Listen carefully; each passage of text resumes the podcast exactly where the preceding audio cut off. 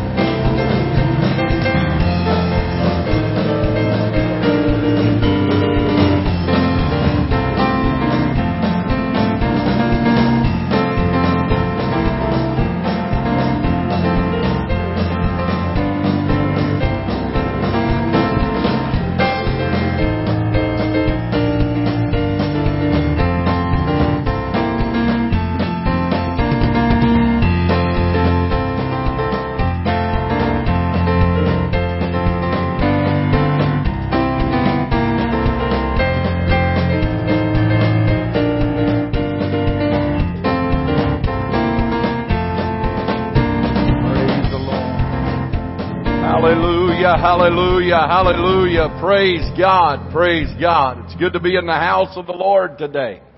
Amen. It's good to be in the house of the Lord today. Why don't we give the Lord a good hand clap of praise? Praise the Lord. So glad to see everyone that's able to be in the house of God today. So thankful for God's goodness and His mercy. Lord bless you. You can be seated just for a few moments. And uh, we want to say how glad that we are that our guests are here today. Glad that you're in the house of the Lord. Why don't all of our home folks give our guests a good hand clap? Amen. Thank God for the sunshine. Hallelujah. Hallelujah. God is good to us. We want to remember our announcements. Some of them you have already read today, but I want to remind you of those and uh, let's don't forget about our little fast that we're going on uh, from social media, and and some of you are doing it for the internet in general. And uh, I was looking this morning when I was uh, studying. Turn these monitors down just a little bit right now. And um, while I was studying, it flashed up on my my screen on my iPad about my screen time. It said my screen time on my iPad and my phone was down 89% from what it was the week before. So, um, and I said, well, where have I been using my time? And I got on there and it showed where I've been on my, um, my word processor, which I use it to do my sermons and write notes. And then the other one I used in the Bible. I said, wow, maybe I need to do this more often. And uh, so don't forget that. And then tonight is a very special service for the church. And uh, we are looking forward to it. We will have communion and foot washing service tonight. That will be at the normal time. I ask you to be here early for prayer. There will be no choir practice tonight. And uh, we're going to spend our time in preparation and looking forward to God doing something good for us. So bring the things that you need for that. Um, for the foot washing and communion service. Don't forget that to bring those things with you. And uh, we're going to have a great time in the Lord. And I know this is a very serious time. It's a time of soul searching, spirit searching, making sure we are in the right uh, avenue and right place with God. But it's also a time of celebration as we remember what Jesus Christ has done for us. Now, before you think that you want to skip out on this, let me remind you of what Jesus told the apostle Peter. Peter wanted to skip out on it. And he told him, he said, except I wash your feet, you're going to have no part with me. And Jesus commanded us that as oft as we do it, we do it in remembrance of the blood and the body of Jesus Christ. And so you don't want to skip it. You just want to get right where you feel good about doing it. And we're going to have a great time in the Lord. We're not going to be in a hurry. And we're not going to be in a hurry when we're taking communion. And we're not going to be in a hurry when we're washing feet. And we're certainly not going to be in a hurry when the Holy Ghost falls. I'm expecting God to do something great in this place today and tonight also. So remember that. Uh, don't forget uh, Brother Townley's men meeting next weekend. That's Friday and Saturday. There will be uh, transportation provided for um, for Saturday. Some of the men want to get together and go Friday night. There'll be a van available for that if I have someone to drive it. And so if you want to get together and do that, that's fine. But we will be taking the bus over uh, Saturday and having a great time in the Lord. And then following uh, Saturday service back here Sunday, Brother Bertram, which will be one of the speakers there at men's conference, will be here with us. Brother Paul Bertram, and we're looking forward to a great move of the Holy Ghost. Youth Rally is the 17th. Don't forget that. Just because it has youth on it doesn't mean that all the elderly folks are excluded from it uh, come. We're going to have a great time in the Lord. Support the young people, the young people from across uh, this area that will be here. We're going to have a great time in the Lord. Brother Marks will be preaching, and then we will be starting revival that weekend with Brother Marks, and uh, we are scheduled for for five or six weeks, and may even go longer. And we're just expecting God to do something great for us in the house of the Lord. So remember those announcements. Now, coming up Wednesday, actually, um, January the 1st was a very important day. Sister Duplessis turned 83, is it 83 or 87? 83 years old. January the 1st.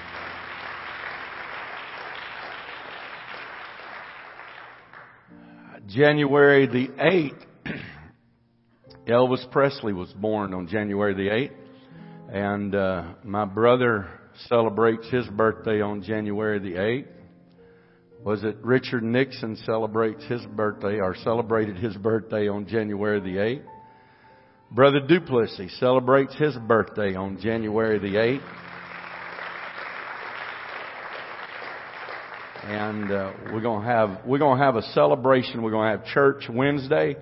How many enjoyed the Word of God Tuesday night? Some of you can't clap for that, I know, but Sister Pat just can't clap for that. She's still offended over it. And uh, but we had a great time.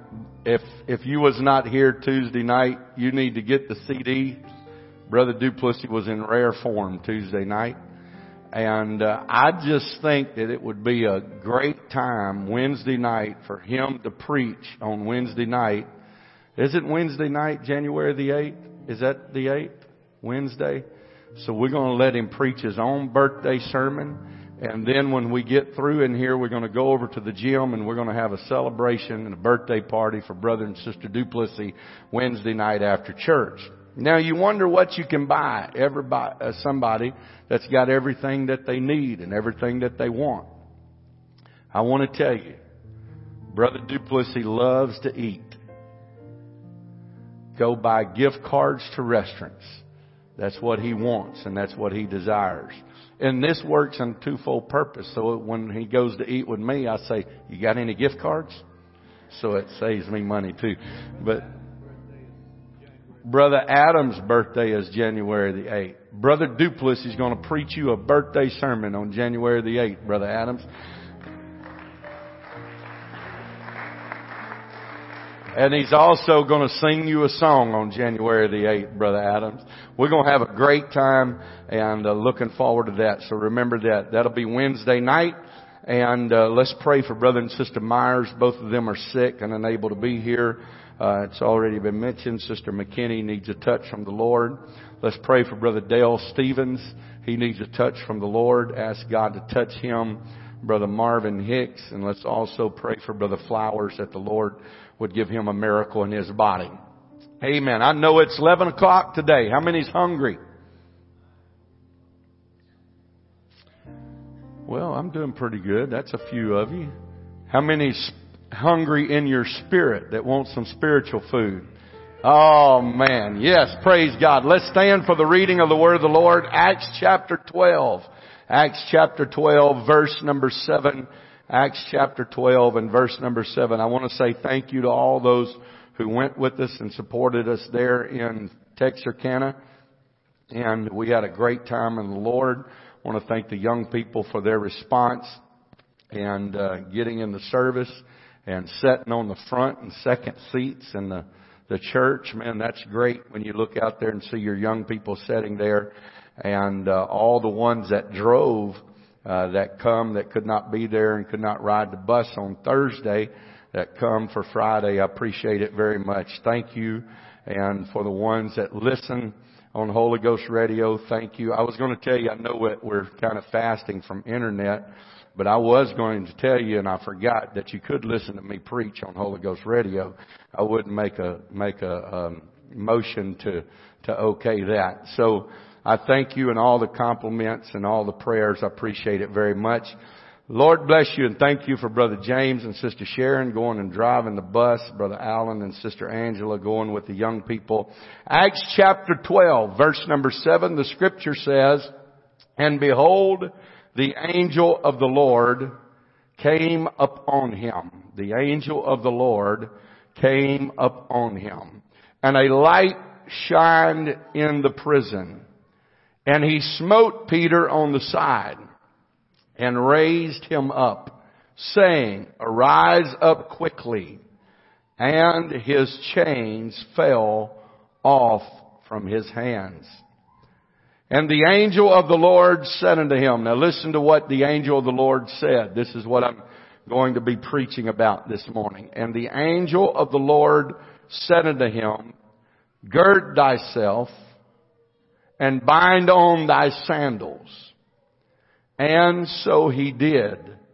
And he saith unto him, Cast thy garment about thee and follow me. He told him to gird thyself, bind on thy sandals, cast thy garment about thee, and follow me.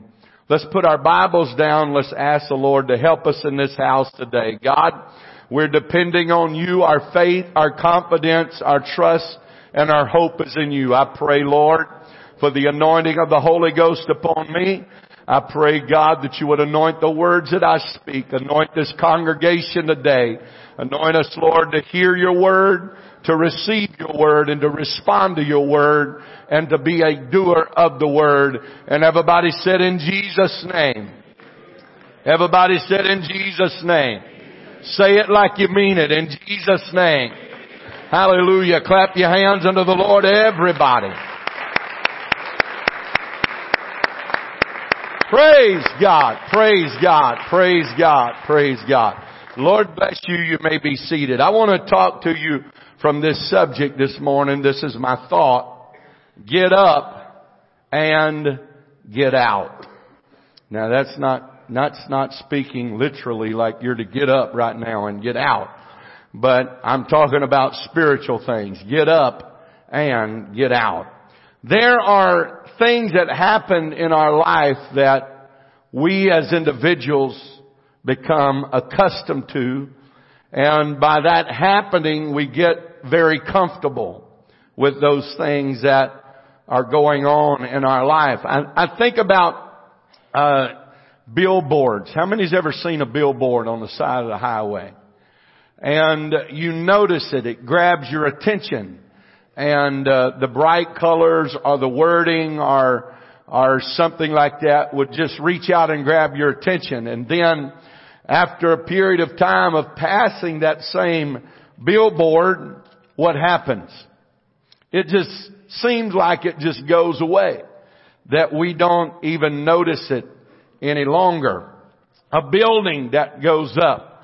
Immediately we start noticing that they're building a building. And then years later, we don't even notice the building even being there because when things get familiar to us, we don't even recognize it any longer. That's the way some people are about their relationship. Amen. Just thought I'd drop that in on you. That the more comfortable you get with it, the less you notice it. But there are things that happen in our life that that hinder us, that are very distracting to us, that, that causes us grief, that causes us pain, that causes us sorrow, that, that really hinders our, our relationship with people and it hinders our relationship with God. But over a process of time, we learn how to live with that. And uh, we learn how to cope with that. How many, how many's ever had an injury? How many has a, a bad knee or a bad, a bad leg or a bad shoulder or a bad brain, I mean a, a bad foot that, that you learn how that if that hurts, you just stop doing that. And uh, if you put weight or twist in a certain way, you uh, you stop you stop twisting that way. Well, I, I hurt my shoulder years ago playing racquetball, and uh, I I quit for a while, and then I started playing. My shoulder was not right, but I I found out there's ways that I could move it that it didn't hurt. There's ways I could swing that it didn't hurt, but there was certain ways that that I could not swing because it hurts.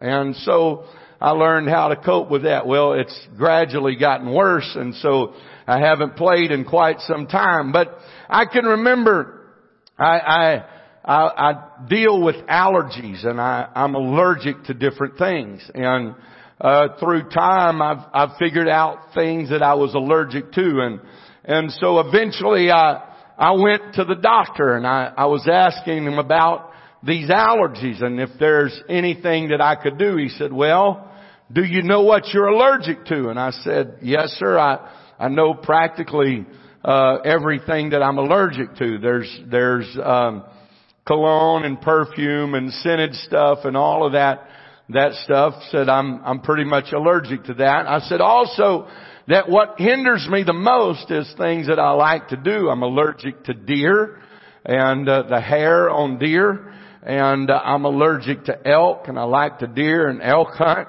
And uh, I found out that I'm allergic to horses. I can't be around horses and can't have horse hair on me. And and um, I'm allergic to to goats, which that wasn't too bad. Stay away from goats. But the other things are a little bit inconvenient with life. And he said, so you know you're allergic to deer. You know you're allergic to elk. You know you're allergic to horses. You know that you're allergic to goats. I said, yes sir, without a doubt. He said, what does it do? I said, well, it, it swells my eyes shut. It breaks me out, shuts down my breathing. I have an asthma attack. I can't hardly breathe. He said, so you know that, that deer, that elk, that horses, that goats do that. And I said, yes sir. Is there anything we can do for it? and he said, yes there is. I said, man, after all these years I'm going to get relief. He said, what you need to do is stay away from deer, stay away from horses, stay away from elk, and stay away from goats. I said, I was thinking about a cure. He said, that's the best cure you can have. Just stay away from it. I said, but those things are things that I like in life, minus the goats. But he said, well, he said, some things you have to learn how to live with and adjust your life around. Because there's things that, that, that afflict you and things that cause you grief, things that cause you heartache and things that cause you uh, difficulties in life. And so we learn how to live with these things that we have. And uh, you learn how you learn how to stay away from things that cause you grief. And then you learn how to deal with the grief of things that you can't stay away from. Now, the lack of, of spiritual things we get comfortable with in life. That that things that that we we uh, we don't get to where we need to be in God. That there seems like that there is a a gulf fixed between us and really getting to where we need to be with God. That we pray. How many's ever prayed? How many's ever prayed? That's about 80% of you. Um, how many's ever prayed and it seemed like that your prayers were hitting a wall? That's about a hundred percent of you. And so, so there, there is times where these things happen and over a period of time we, dr- we grow accustomed to these things. And we accept these things as being just part of life. That's just the way that it is. That's just the way that it's going to happen. It happened like that yesterday. It happened like that last week. And it's going to happen like that the next time I pray. That we come to church and we worship and there feels like that there is just a wall that keeps us from breaking through to what we need to be in God and getting to where we want to go in God. And so after this happens a, a, for a period of time in our life, instead of pressing through, instead of breaking through, instead of praying until we get that victory, we learn how to cope with that. And we just accept it as a way of life. now, when I look at this story in, um, in the the book of Acts. It's telling us a story about, about Peter and about, uh, what, what something that tragic that had happened to Peter. And when this happened to Peter, Herod took Peter and he locked him in prison. Now, Herod had the intentions. Anybody know what his intentions was? He had killed James. He had already cut off James's head and it pleased so many people to where he had went and captured Peter and he was going to do the same thing to Peter. But he was waiting on the time of the Passover and Easter to pass where then he could go ahead and continue on with his plan of what he had in store for Peter. And so I find this very interesting in this story. That the Bible tells us that, that behold, the angel of the Lord came upon him, speaking that the angel of the Lord came upon Peter. And the light shined into the prison and he smote Peter on the side. And he raised Peter up. Now, this is what Peter was doing. Peter had gotten comfortable in the situation that he was in. Now, I've preached this many times before, and I preached it like this, that, that you just, you just trust in God. That Peter was relaxed and had peace about the situation because he was trusting in God. And I, I don't deny that and I don't take that back. But if for a moment this morning we could look at this from a little different perspective and look at it from the fact that Peter had already decided that what had happened to James,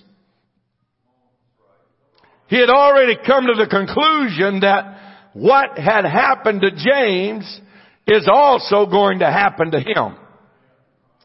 And there's nothing that he could do about it. He couldn't fight the guards. He couldn't bend the prison wall doors and break the locks.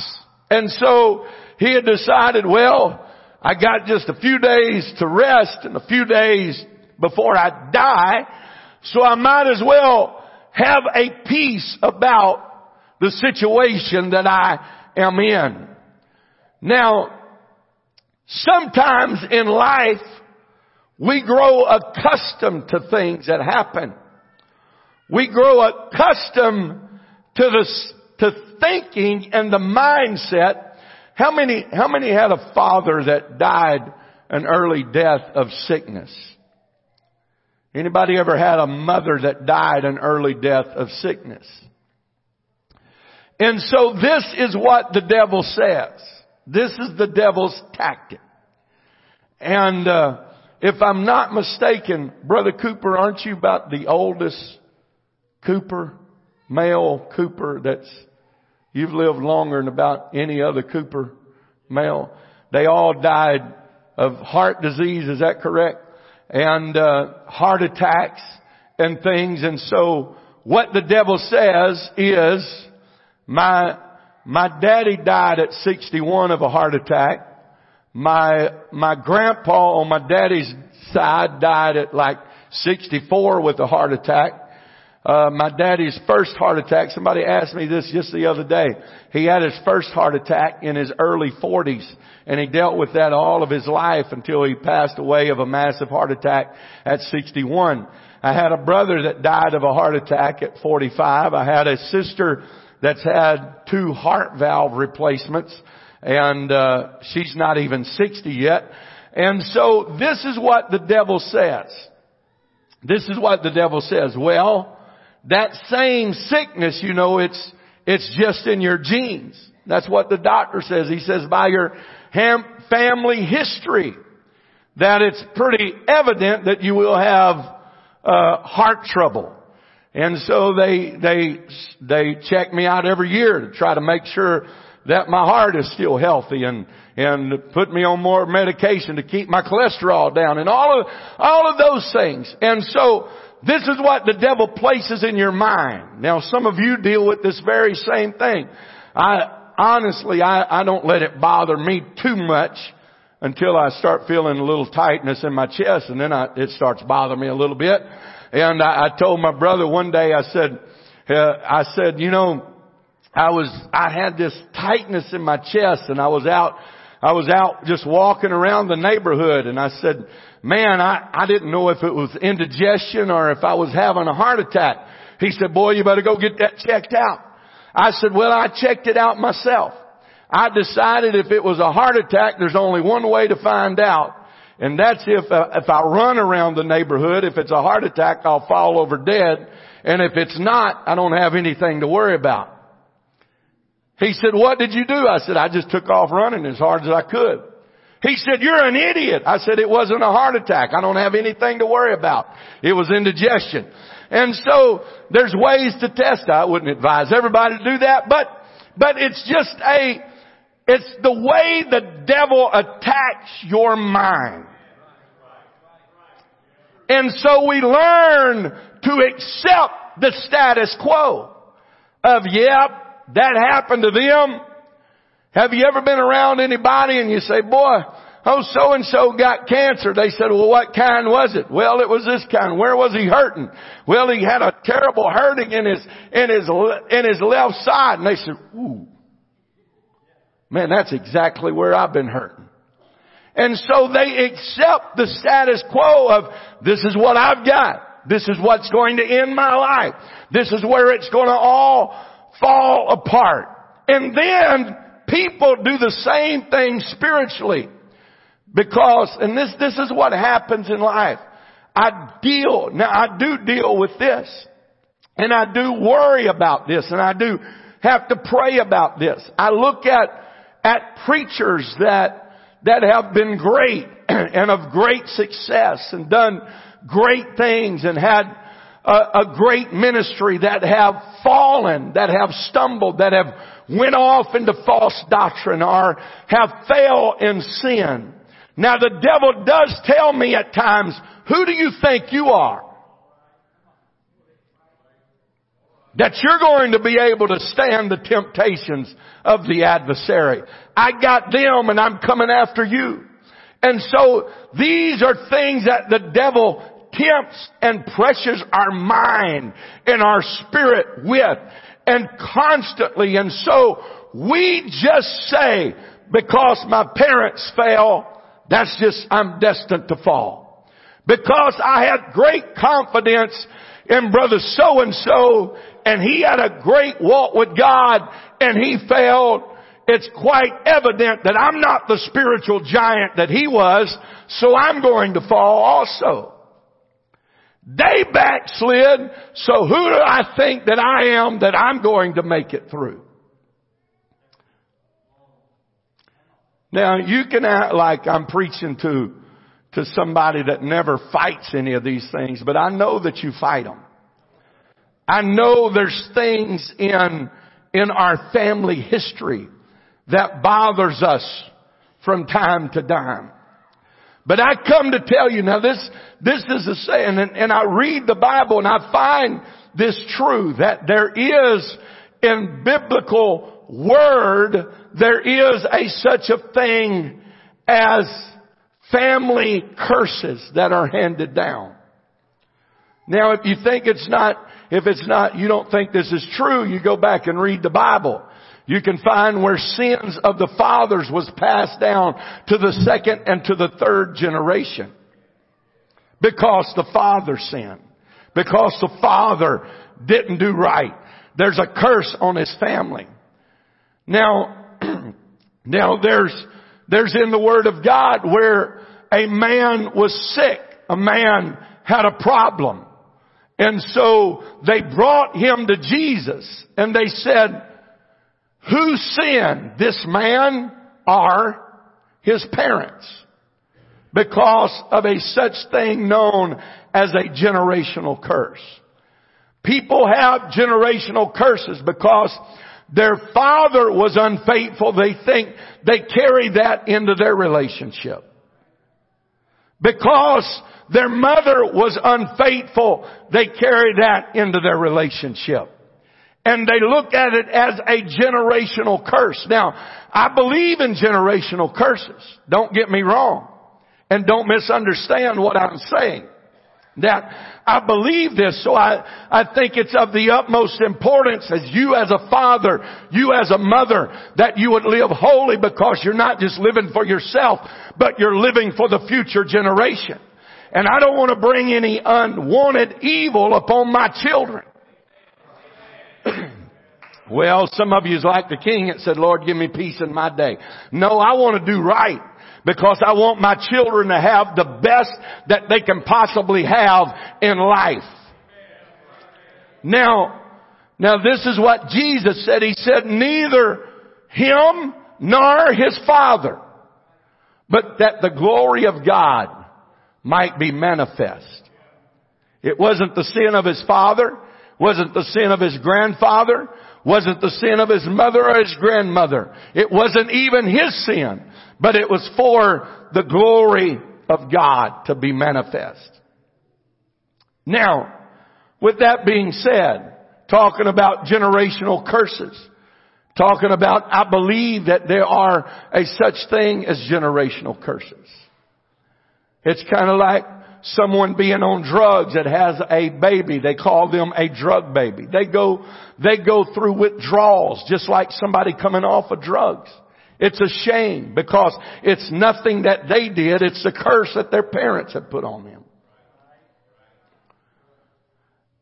But with that being said, You cannot get comfortable in thinking what happened to daddy is going to happen to me. What happened to mama is going to happen to me. Their sickness will be my sickness. Their disease will be my disease. Their sin will also track me down and hunt me down and destroy my spiritual walk with God. Because as sure as there is generational curses, there is a God that can break every generational curse that's ever been placed on mankind. He is known as the God of the generational curse stopper. It's kind of like the old saying is, the buck stops here. When you get in the church and you are filled with the Holy Ghost and you are baptized in the name of Jesus Christ for the remission of your sins and you're living a holy and a dedicated and consecrated life before God, the blood has been applied and the generational curse cannot pass through the blood. Oh, hallelujah. Hallelujah, hallelujah. There was an old song that they used to sing that said something like this, that you can't cross over the bloodline. I come to tell the devil and I come to tell you today that you need to get up and get out. You've allowed the devil to torment your mind, to torment your spirit, to tell you that you cannot have victory. Amen. The devil is a liar. The God that we serve has a bloodline.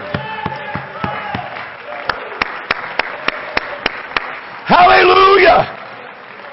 We lose that old nature in water baptism in Jesus' name. We lose that old, I know my name might still be Looper. Amen. But I don't take on all the Looper traits uh, and the Looper's faults uh, and the Looper's failures. Why? Because I went to an altar and I went to a baptismary in the name of Jesus Christ uh, for the remission of my sins. Amen. I don't bear that name. I don't bear those scars. I don't bear those faults. I don't bear those but I bear the name of Jesus. And in him was no sin found. So really when you get down to the nitty gritty, I don't carry any sins from my father. Cause my real father didn't know any sin. Oh, some of you don't understand. Everybody in this house today ought to be standing to your feet shouting to the glory and the majesty of God. I don't carry that. I don't carry the grief. I don't carry the pain. I don't carry the heartache.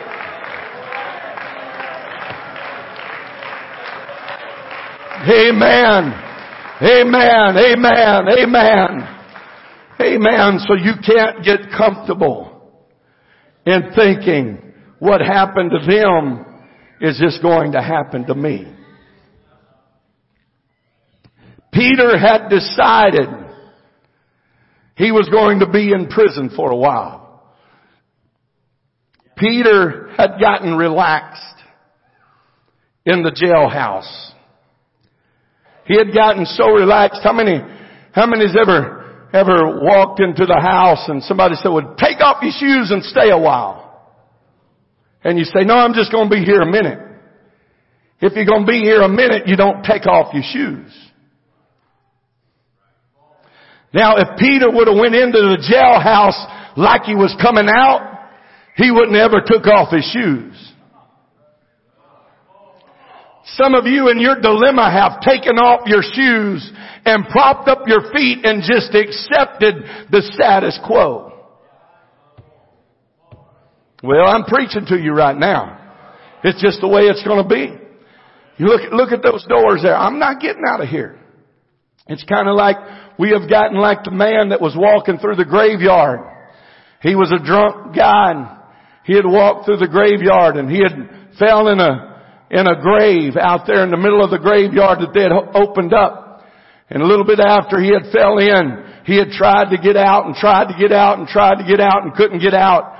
And then there was another man that was coming through the graveyard and he stumbled off in the dark and fell in the same grave and he jumped and he bucked and he clawed and he tried to dig himself out and crawl up the side of the, the grave hole wall and said about that time he heard a voice that says you might as well sit down and get comfortable. You can't get out of here.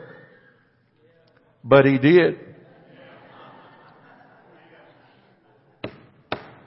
Y'all think about that. You'll get it here shortly. But he did get out. Why? I want to tell you today, the devil has told some of you, go ahead, get comfortable. Take off your shoes. Go ahead. Peter, the Bible said he had done took off his coat. I'm going to get comfortable because I'm just about to get after it here. Amen. I'm, I'm going to get comfortable because I just have decided to stay here just a little while. I might as well relax. I can't go anywhere. Look, there's a quadrant of soldiers around me. There was two on this side and two on that side. There was a locked door in front of him and the devil had already convinced him what they'd done to James, Peter, they're gonna do the same thing to you. Your, your, your life is over. Your ministry is over. Your work here on earth is over. Now Peter was relaxed and really wasn't fretting about it, but there should have been something in Peter to realize it's not over until God says it's over, and I haven't heard the voice of God tell me that it's over yet. I come to tell somebody it's time for you to get up and get out. It's time for you to make up in your mind. I don't have to live like this any longer.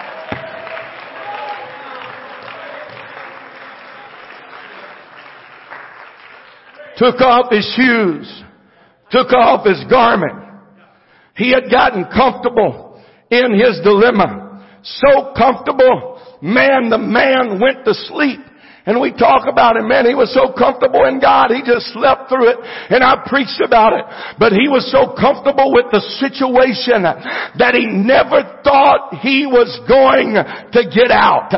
Amen. Some of you have got comfortable with no job and just said, well, I'm never going to get a job. The right job is not going to come by. There's no hope. Amen. Some of you have gotten comfortable with no money. Amen. It's not God's will for us to be scavengers uh, scraping the bottom of the barrel. Well, praise God. Not enough money to pay the bills. Not enough money to keep the lights on. Not enough money to go to the grocery store. I want to tell you, you want to get blessed. First of all, you be faithful to the house of God. Second of all, you be faithful in your tithe and your offering.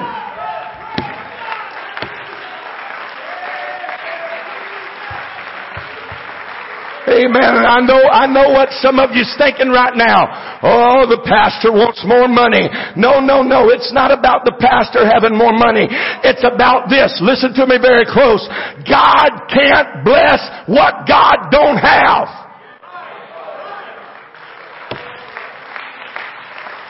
Amen. If you ever realize that concept that the first goes to God, not after all the bills are paid, it goes to the temple. It goes to the house of God. God will take that first fruit and bless it to go further and buy more and do more. Gotta have people coming in that you don't even know. Gotta have money coming in that you don't know where it come from because it's God's good will that you be in good health and prosper. Amen. Amen. Amen. You can't, you can't, you can't hold it back from God. Amen. You can't, you can't hold it back and say, oh, I'll just save this and when I get everything else, this is not in my notes, but it's in my spirit today.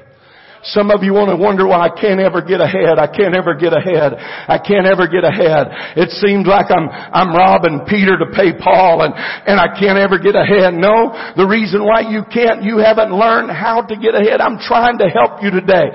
Amen. You know what? Everything, everything that God gives me uh, before I pay one bill, uh, I take 10% and I set it aside.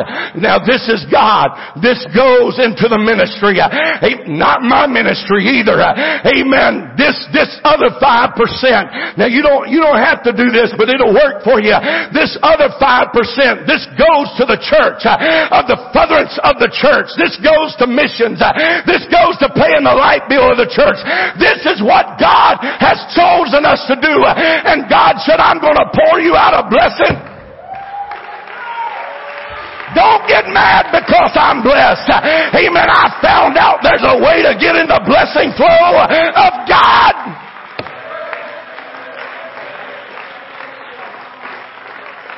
Hallelujah. Hallelujah. Hallelujah. Amen. No money. And you've got used to it. Well, my parents didn't have any money, so I'm not going to have any money. They never succeeded on the job. I'll never succeed on the job. God didn't call you to just be a regular old hired hand and never be noticed. Amen. I was just talking to a guy. He come up and was sharing this with brother, with me and brother Jackson and brother Shoemaker. Amen. He was from my brother's church. He said, I got, I got a new job. Brother Goldman. He said, man, God bless me. He said, I was at a meeting and another company walked up to me and said, man, there's something about you. I need a man like you. He said, send in your resume. He said, I sent in my resume and they called me in for an interview. He said, I don't know what it is about you. He said, but your interview just popped out out when I looked at it. He said, when you walked in, and I'd done interviewed eight people for this job that's more qualified. He said, but when I walked in, said it was just a glow. I need you in my company. Amen. I come to tell you today, God's got a blessing. Don't get comfortable in your dilemma.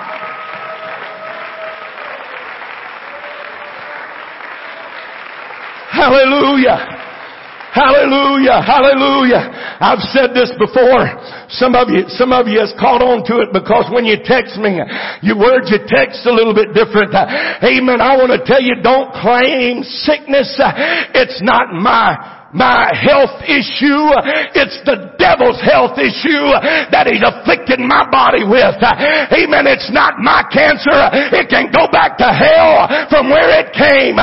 It's not my heart disease. It don't belong to me. You've got to get it made up in your mind. No, no, no, no. I'm not claiming it. I'm not getting satisfied with it. I'm not getting comfortable.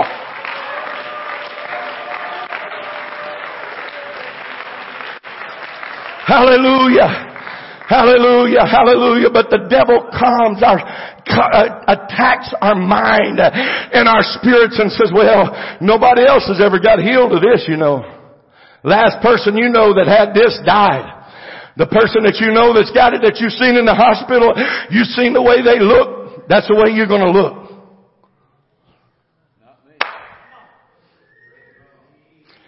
Amen. I, I tell you, I tell you. I tell you this church. Amen. I, I might die tomorrow, but I'm certainly not planning on it.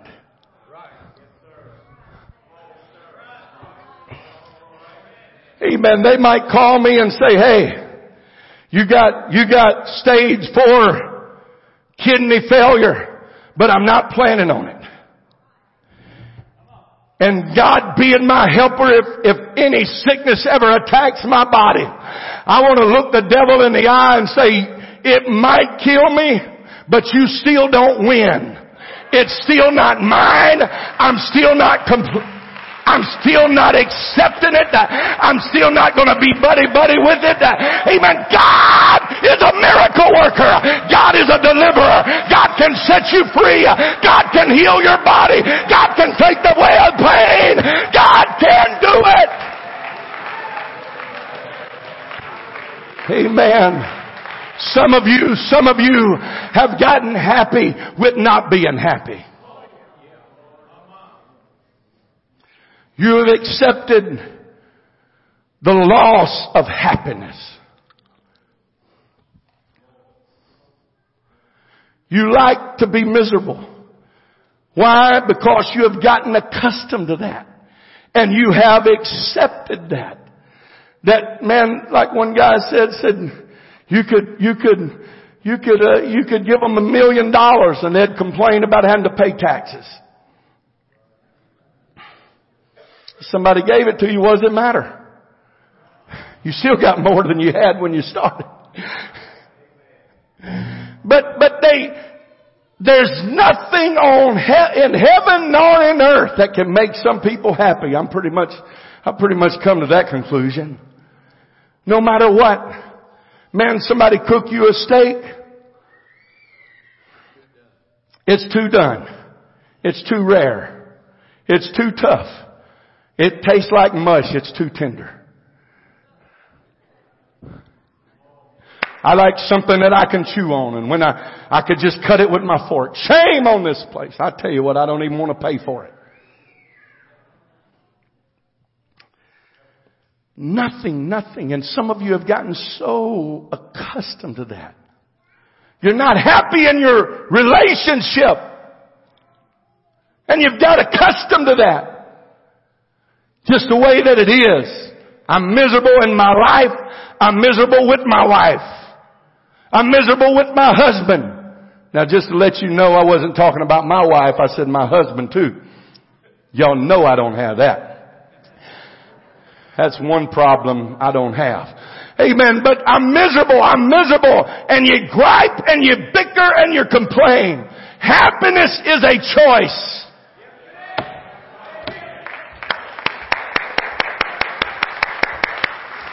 Oh, hallelujah. Hallelujah. I'd be, I'd be like, be like I, I told Nathaniel when I was, when I was performing the ceremony for him and Tammy, I said, look, I said, now you love her. Oh, yes, sir. You, you think she's just great. Oh, yes, sir. I said, now in 10 years, if you change your mind, you like what I created. You the one that messed her up. When you married them, they were perfect. You couldn't live without them. You know, pretty much they haven't changed, maybe shapes. They haven't changed a whole lot.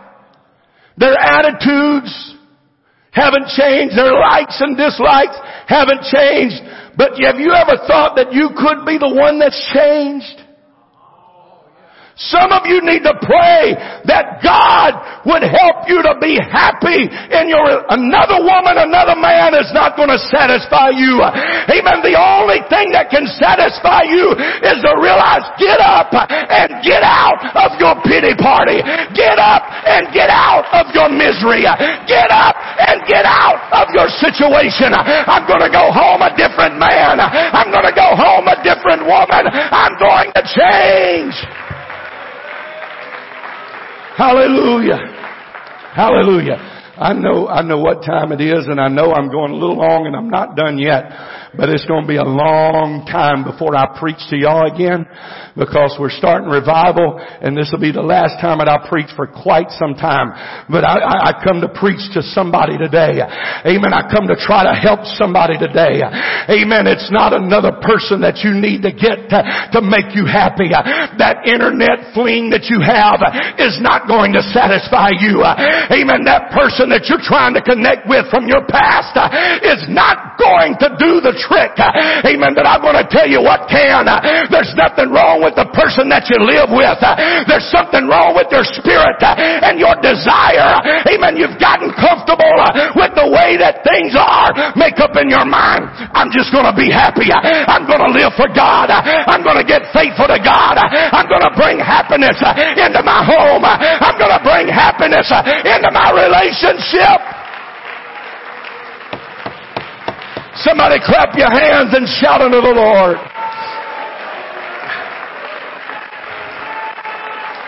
Hallelujah. Hallelujah. No peace. Amen. No peace. Everything's a turmoil. Everything's messed up. Everything is terrible. I want to tell you, reading too much news will make you a miserable person. Worrying about everything that's going on in the world will make you a, a, miserable person. Worried if Trump killed the wrong guy or not will make you a miserable person. Worried about what Iran and Iraq and China and North, North Korea or South Korea is going to do uh, will make you a miserable person. Worried about what your sports team is going to do uh, will make you a miserable person. They're all going to lose in the end. Amen. The only thing that's going to survive is what I have in God. Amen. I'm not going to get get comfortable in my problem because this problem don't belong to me. Hallelujah. Hallelujah. No joy. Happiness is a choice. Joy is an inward experience that can only come from God. Amen. You can buy things that'll make you happy. You can go shopping and make you happy. But you have to have joy down in your heart when those credit card bills come in to still be happy. Amen. Some of you is about to get a big test when those start rolling in from, from Christmas. Amen. And you don't even talk to those people you spent all that money on. And uh, they didn't buy you what you bought them. So you, you know, Santa Claus gets all mixed up. But what does not get mixed up is the power and the joy that comes from Him. That's way down in this this spirit of ours. Amen. This joy, this joy that I've got, the world did not give it to me. Amen. This joy that I got, the world did not give it to me. It only comes from above. That's the only source of joy that will ever last in our life. No victory. No victory. Come to church and everybody else is worshiping I don't know what they're jumping about. I don't know what they think they're feeling. I don't feel anything. No victory. See, what you don't understand, worship is not about what you feel. You worship because of what you know. And when you ever understand that I don't have to be in the Spirit to dance before God. I don't have to be in the spirit to leap.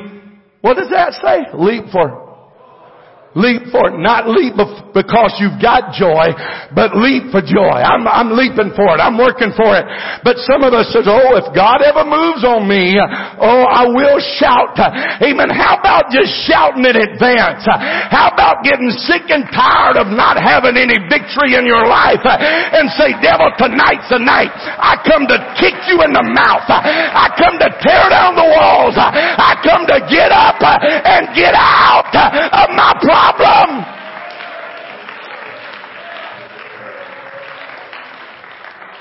Amen. Amen. Where's O. Elmer at? Amen. You ask O. Elmer, say, what does mama say? He said, no, no, no, no, no. What does mama say? No, no, no, no, no. See, that's in his mind. That's what he thinks it is all about. Everything I do. No, no. Some of you is every time you try to get victory, every time you try to have joy, every time you try to get happy, the devil's shaking his finger saying, no, no, no, no, no, no, no, no, no, no. And you've got comfortable with, oh, if he tells me no, no, no, no, no, I don't want to make him mad. I don't want to testify and, and make him upset. The devil's already mad. He's already upset. That's not going to make him any crankier than he already is. The devil's the devil. He's mad at you. He hates you. He's trying to condemn your soul to hell. Who cares what the devil says? Get tired of the devil telling you, no, no, no, no, no. I think I'm going to shout tonight. No, no, no. I, I think I'm going to go to church tonight. No, no, no, no, no. I think I'm going to run the aisles. No, no, no, no, no. Amen. It's time for you to get up. It's time for you to make up in your mind. I don't care what you say, devil.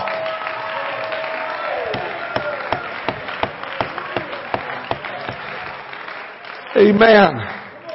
That's what O. Elmer does. He don't really care what his mama says. He does it anyway.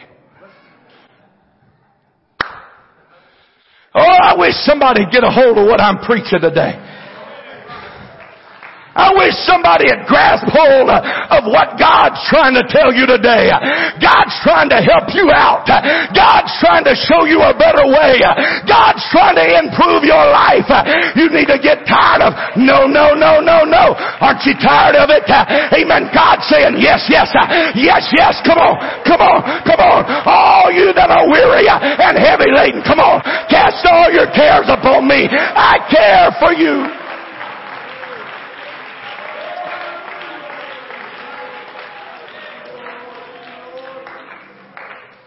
There's some things that Peter had to do before he could get deliverance. The angel of the Lord, the bright light from the angel of God shone in the prison cell where he was at. But the first thing that he had to do, the angel told him, he said, girt yourself. Now what does that mean? Anybody know what girt means? It means to prepare oneself for action. Mm. When I read this, it sounded good to me. See, he had already gotten a relaxed state where he was not even prepared to get out. So the first thing he had to do was change his mindset. The first thing that some of you need to go into your house when you leave this church building today and saying, okay devil, right now, right now, you've made me miserable long enough. You've made me worry long enough, devil. Today, things are changing.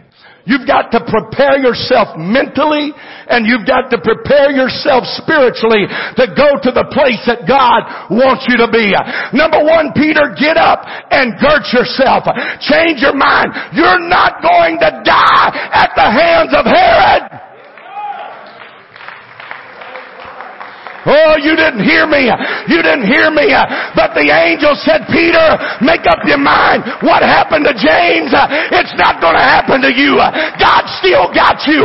God still work. God still got to work.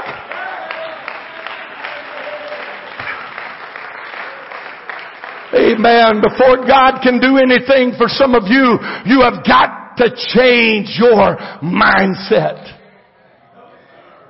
You've got to see victory.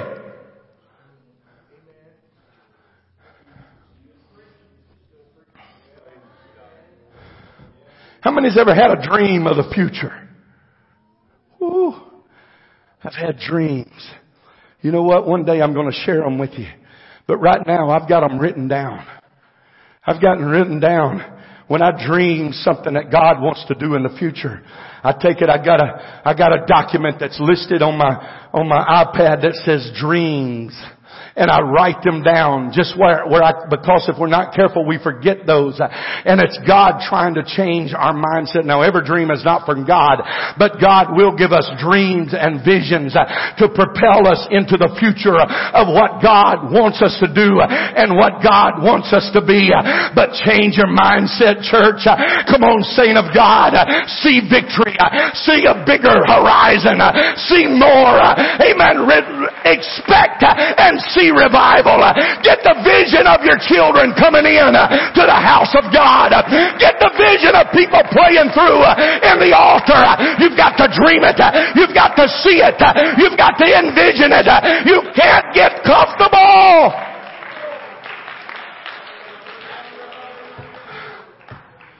Amen. It worries me. It worries me. When I can preach about revival and your children, your backslid children coming into the church and there's no response. You've gotten comfortable with them not sitting there on the pew beside you. You've gotten comfortable with them not being at the church when you get there. You've gotten comfortable without seeing them in the prayer room. And it's become, just become a way of life. It's just the way it's going to be and I've accepted it and I'm just going through the motions and I'm just comfortable with the status quo. No, no, no, no. Amen. Every time a preacher gets up and says, God wants to save your children,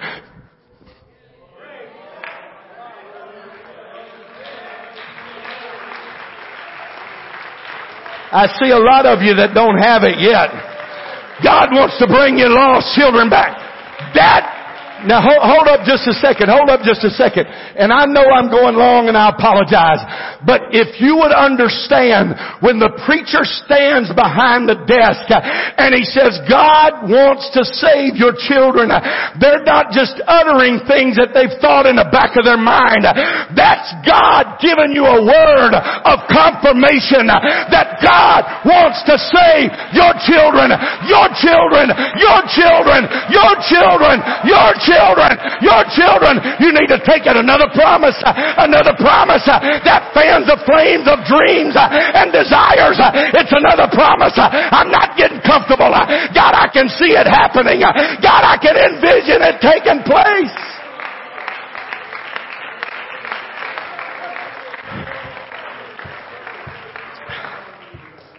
Put on your shoes. Put on your shoes, Peter. It's quite evident when you take off your shoes you got comfortable, Peter. God never intended for you to be comfortable in prison. God never intended for a saint of God to be comfortable locked up in a spiritual prison. I want to ask you a question. How long has it been since you spoke in tongues?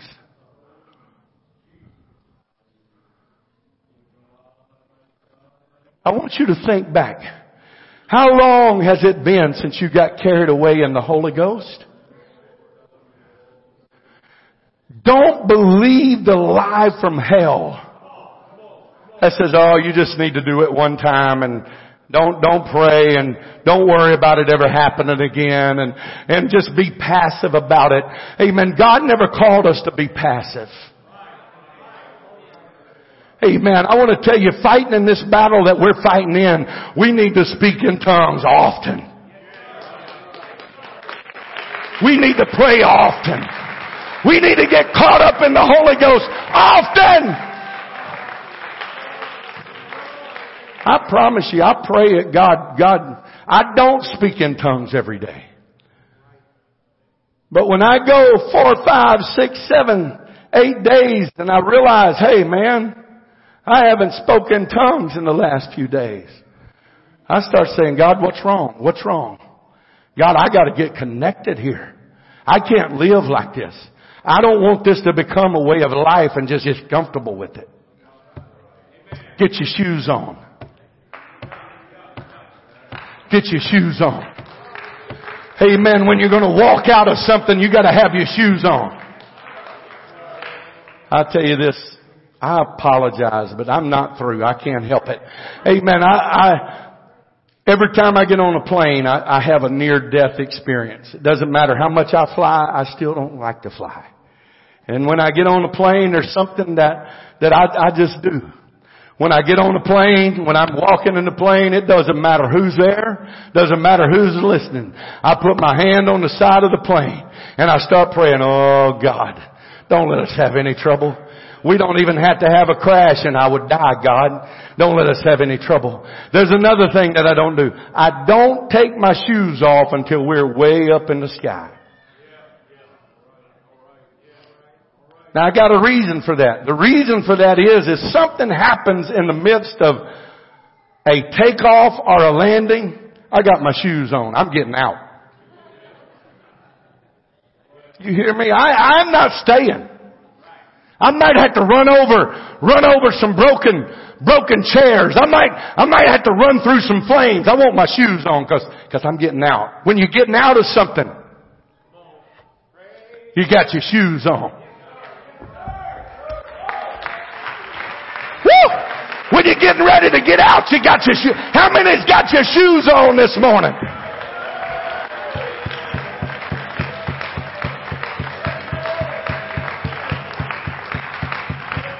I got my shoes on. I'm, I'm getting out. I'm not staying. I'm not staying. Get your garment on, Peter.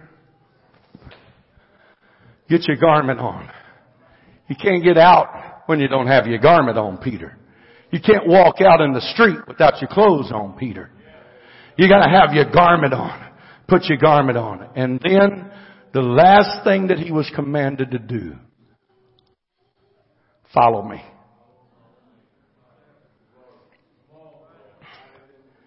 Get your shoes on. Get your mindset right. Get your shoes on. Put your garment on and follow God. Follow me right through this shut door. I can't walk through a shut door when I'm following the angel.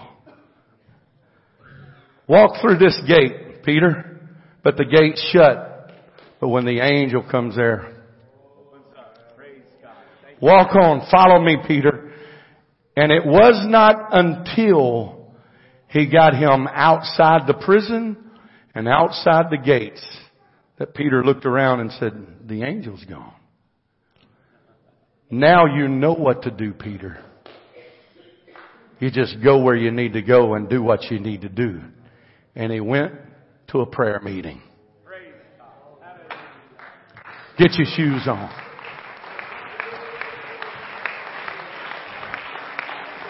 It's time to get up and it's time to get out. I'm not accepting it.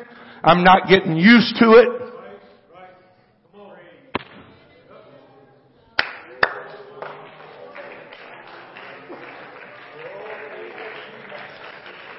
But it happened to so and so doesn't mean it's gotta happen to me. Quit looking at the negatives that people's had in their life. Look at the positives that people's had. Well, brother so and so didn't make it, but brother so and so made it. Well, this one backslid, but that one didn't. That young person is, that one's not doing it.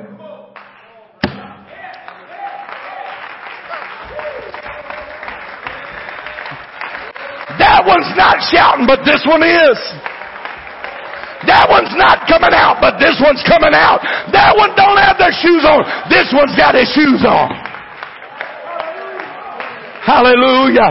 Hallelujah. Let's all worship the Lord right now. Let's worship the Lord. Come on, lift up your voice.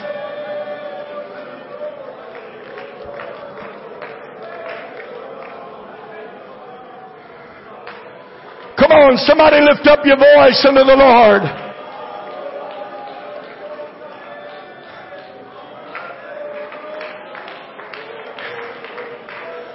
On, somebody, come on, somebody, right now, right now. I want somebody to carry peace back home with you. I want somebody to carry peace back into your relationship. I want somebody to get love back in your house. I want somebody to get the power of, power of God back in your soul and back in your spirit this morning. Hallelujah. Hallelujah. Hallelujah. Hallelujah. Hallelujah. Hallelujah. Hallelujah. Praise God. I, I, do apologize for preaching a long time this morning. But I tell you what I want us to do before we leave this place right now. I, I feel without a shadow of a doubt God wants to do something great for somebody before we leave this place. But it's going to be up to you. No one compelled Peter to follow the angel. God has given you a word from God. I believe if I've ever preached a word from God to some people in this house, I've preached a word of God to you this morning. But it's up to you. Are you going to get up? Are you going to get up? Are you going to get out? Are you going to make up your mind? I'm not going home the way that I came. I'm not even driving back home the way that I come to church. That's how much I'm making a change. I've got my mind changed. I've got a new vision. I've got a new determination. I've got a new fire. I've got a new desire. I'm getting up. I'm getting up. Devil, I come to serve you. Notice I'm getting up. I'm getting up. I'm not only getting up, but I'm getting out of my problem. I'm getting out of my distress. I'm getting out of this prison. Hallelujah. Come on, somebody shouting to God right now. Somebody shouting to God with the voice of triumph. Hallelujah! Hallelujah! Hallelujah! Hallelujah! How many, how many's got a problem? Anybody got a problem? Anybody got a problem in this house right now? How many wants deliverance of your problem right now? Now I know some of you may not can jump as high as you used to. And I know you may not be able to do a whole lot. But if you can dance, dance. If you can jump, jump. If you can shout, shout. If you can lift your voice, lift your voice right now. Don't get comfortable. Don't get comfortable. Don't get comfortable.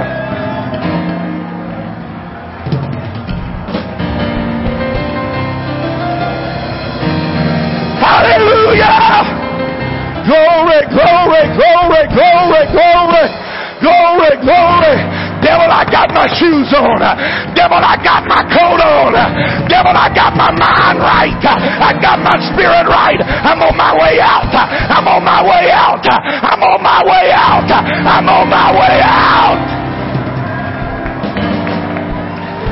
Hallelujah. Hallelujah. Hallelujah. Somebody just shout, the devil's a liar. Praise God. Praise God. Praise God. Praise God. Hallelujah. Hallelujah. Hallelujah. Hallelujah. Hallelujah. Hallelujah. Hallelujah.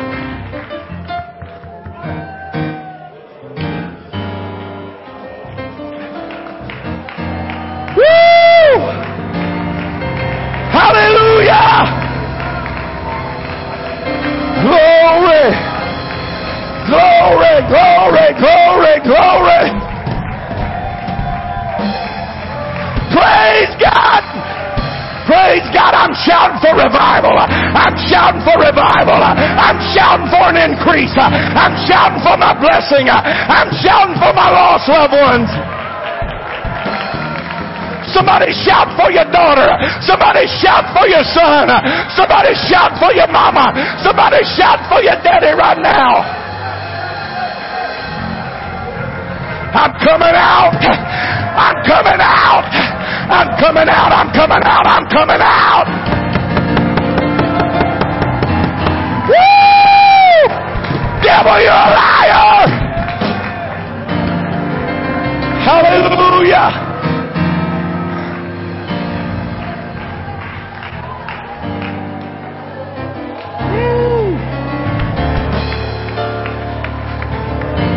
Devil's looking and he's going, no, no, no, no, no, no.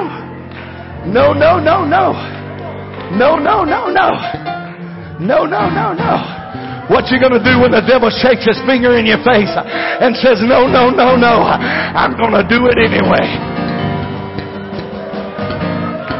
I'm gonna shout anyway. I'm gonna worship anyway. I'm gonna believe anyway. Hallelujah. Hallelujah. Hallelujah. Hallelujah. Hallelujah. Praise God. Praise God. Praise God. Woo!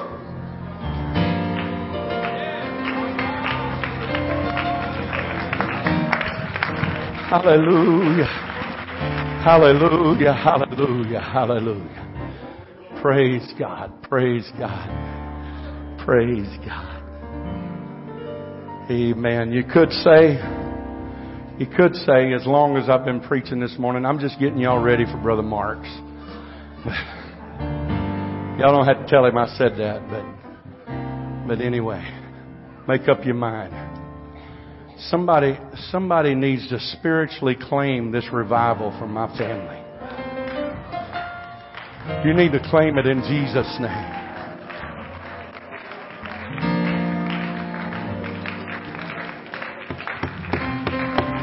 Hallelujah.